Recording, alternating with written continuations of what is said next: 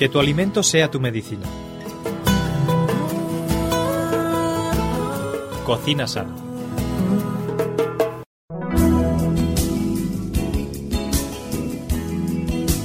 Bueno amigos, pues es un verdadero placer presentaros un día más el programa Cocina Sana. Ya sabéis, un programa de cocina que es mucho más que un programa de cocina, porque además hablamos cada día de las propiedades de los alimentos con los que seguidamente hacemos esas estupendas recetas eh, para cocinar. Como siempre lo hacemos con Miriam Sánchez. ¿Qué tal Miriam? ¿Cómo estás? Muy bien, gracias. Bueno, eh, hoy vamos a hablar de la almendra, ¿no es así? Así es. ¿Y qué tiene de especial la almendra? Vamos a empezar con las propiedades. Muy polifacética. Muy polifacética, La a ver. Para empezar, nosotros pues tenemos costumbre de decir que la almendra es un fruto seco, habitualmente. Pero no es exactamente un fruto seco. Vaya. ¿Y qué es? Mm, Se llama fruto seco, pero en realidad es la parte comestible de la semilla. Muy sea bien. que fruto, fruto no es. Ujú. Y la podemos usar para infinidad de cosas. La podemos usar crudas, secas, con leche de almendras, mazapán, turrón. Bueno, tiene muchísimas, muchísimas propiedades para muchísimas utilizaciones. Muy, muy utilizada en Navidad, por supuesto que sí. La almendra es la protagonista de la Navidad. Evidentemente, que nos ha comido una almendrita esa, qué buena. En las garrapiñadas. ¿eh? El turrón, almendras garrapiñadas. Y morados, sí. morados. Es rico. Mm. Pues tiene muchísimas, muchísimas propiedades. Y por supuesto, acompañándolas muchísimas indicaciones. Son ricas en todos los principios nutritivos. En todos. En todos. Vaya. Así que si nos comemos un de- una determinada cantidad de almendra, podemos sustituir un filete de carne Perfectamente. perfectamente y obtener todo, todo lo que necesitamos. ¿Tiene toda la proteína que tiene un filete de carne? Si la tomas en determinada cantidad, toda.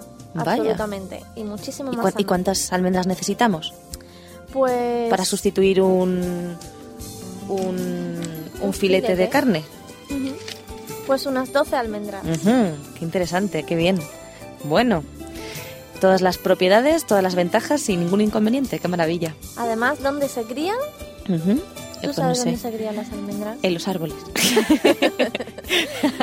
se crían en el sureste de la península ibérica. Ah. Las mejores almendras se crían ahí. No, los árboles son preciosos, esos al- almendros blancos y rosas son súper bonitos, muy bonitos. Son muy, muy bonitos. ¿Y tú has comido alguna vez almendras con pan y manzana? Pues la verdad, mira, no, ¿No? no. Pues esto se come muchísimo en Europa. Anda, mira. Para que lo sepas. Pues no, yo me las como así a pelo. Pues esto, pues comérsela así eh, es porque tiene un valor nutritivo que supera a la carne, como hemos dicho. Y entonces podemos ir con las proteínas. ¿vale? Tiene muchísimas proteínas de fácil asimilación y además son completas. Muy bien. Tienen aminoácidos esenciales y supera casi, casi a todos los vegetales que nos pueden sustituir la carne. Así que está muy, muy bien. Además tiene hidratos de carbono, eh, no muchos, pero contiene. Y pues por esto las conviene, se conviene combinarlas con pan o con frutas, ya sea con uvas pasas, con higos, si son secas, bien, y si son normales, pues también. Porque esto nos aportará la energía que necesitamos. Tiene también bastantes vitaminas, como son la B1, la B6 y sobre todo tiene vitamina E, que es muy, muy importante. Tiene también vitamina C, aunque en un grado muy, muy bajo. Tiene minerales y esto los hace eh, pues que sea uno de los vegetales más ricos en calcio y en fósforo. Y además también tiene una cantidad bastante importante de magnesio, potasio y de hierro. Si el calcio y el, y el fósforo que contienen los alimentos, por regla general, pues oscila entre 2 y 0,3 para que sea óptimo el alimento, debemos saber que la almendra contiene 0,46, Ujú. o sea que es bastante aceptable. Bueno, pues la verdad es que tiene muchísimas propiedades. Pues sí, Mm. ¿Indicaciones? ¿Qué indicaciones tiene? ¿Para qué sirve eh, la almendra, por ejemplo? Pues eh, las almendras... Decías que, por ejemplo, tiene mucho calcio, pues supongo que para la osteoporosis Entre o otras para... cosas para el colesterol, ¿No? para los eczemas. Pues si somos intolerantes a la leche de vaca, podemos usar la leche de almendras. Pues también podemos tomarla para la diarrea. Pues para, pues, evidentemente para el crecimiento, para niños que sean muy nerviosos o que tengan problemas de concentración, porque tiene ácido linoleico y el fósforo, así que favorece el rendimiento intelectual. O sea que todos los niños en edad escolar a tomar almendras. Está clarísimo. Pues sí, bastante, bastante. Pues no solo a esto, sino a todas las afecciones del sistema nervioso, como son el estrés, la depresión, la fatiga in- intelectual o física.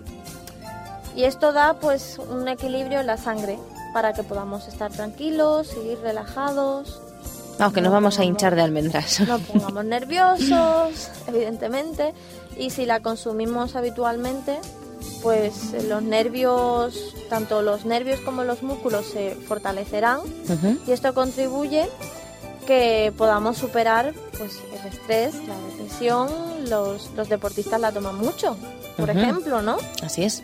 O todas las, aquellas personas que tienen un trabajo físico bastante duro, pues conviene tomar almendra. Y si tenemos pues el colesterol elevado, también incluso eh, si no lo tenemos elevado porque es un antioxidante. Con lo cual, con esta intensa acción hace que nos regeneremos todos nosotros. Y también, esto es bastante curioso, para la lactancia podemos tomar leche de almendras, por Ah, ejemplo. mira. Produce más leche. Sí, aumenta la producción de leche. Muy bien. Así que todas las madres que amamantan pues deben tomar almendras. Sirve también para mm, las afecciones cardíacas, la arteriosclerosis, las afecciones de los huesos, desmineralización ósea, también podemos tomar almendras. Y bueno, aparte de esto es que yo no sé ya qué se puede decir más de la almendra. Vaya que tiene un montón de joya. propiedades, que es, una, maravilla. joya. Es una verdadera maravilla, Miriam. Oye, y con estas almendras estupendas, con todas estas propiedades, eh, seguro que tenemos alguna receta interesante para la segunda parte del programa. Adelántanos de qué se va a tratar. Pues hombre, no sé yo si, si será todo, todo lo aprovechable la almendra, pero es mazapán, que no puede faltar en Navidad. Mazapán, vamos a hablar de mazapán. Bueno amigos, hacemos una pequeña pausa musical, pero os esperamos aquí en la segunda parte del programa porque queremos que conozcáis la receta del mazapán.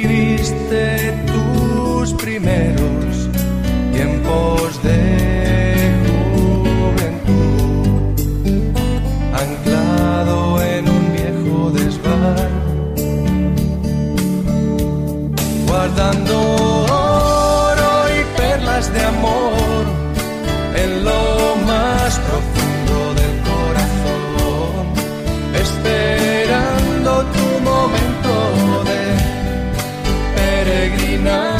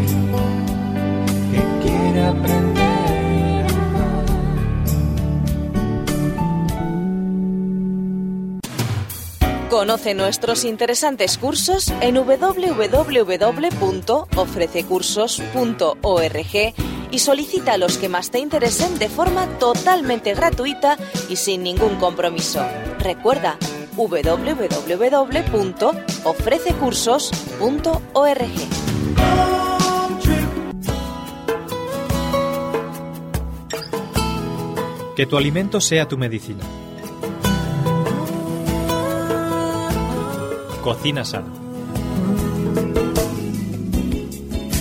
Bueno amigos, pues ya estamos aquí nuevamente en Cocina Sana, contentos, felices de poder compartir el programa con todos vosotros. Esperamos que hayáis disfrutado de la pausa musical.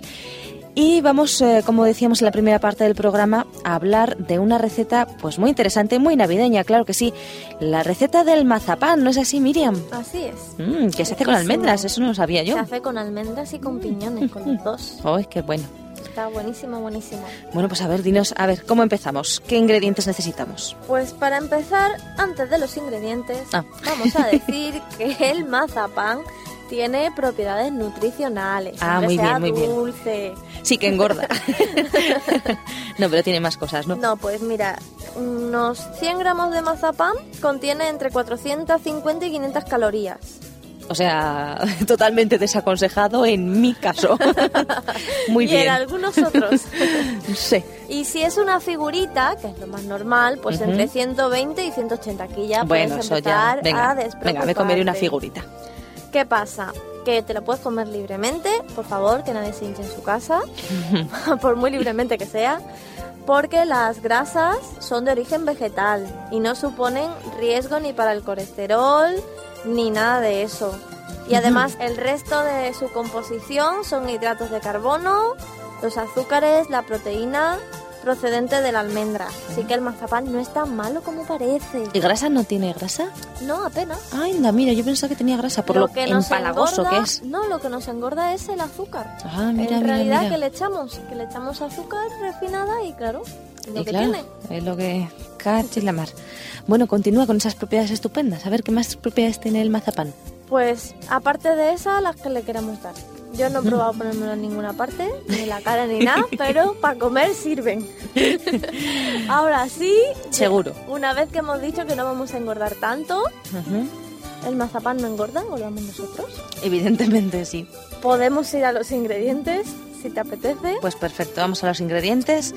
Vamos a ver cómo hacemos este mazapán riquísimo. Vamos a empezar con figuritas, por ejemplo. Muy bien. ¿vale?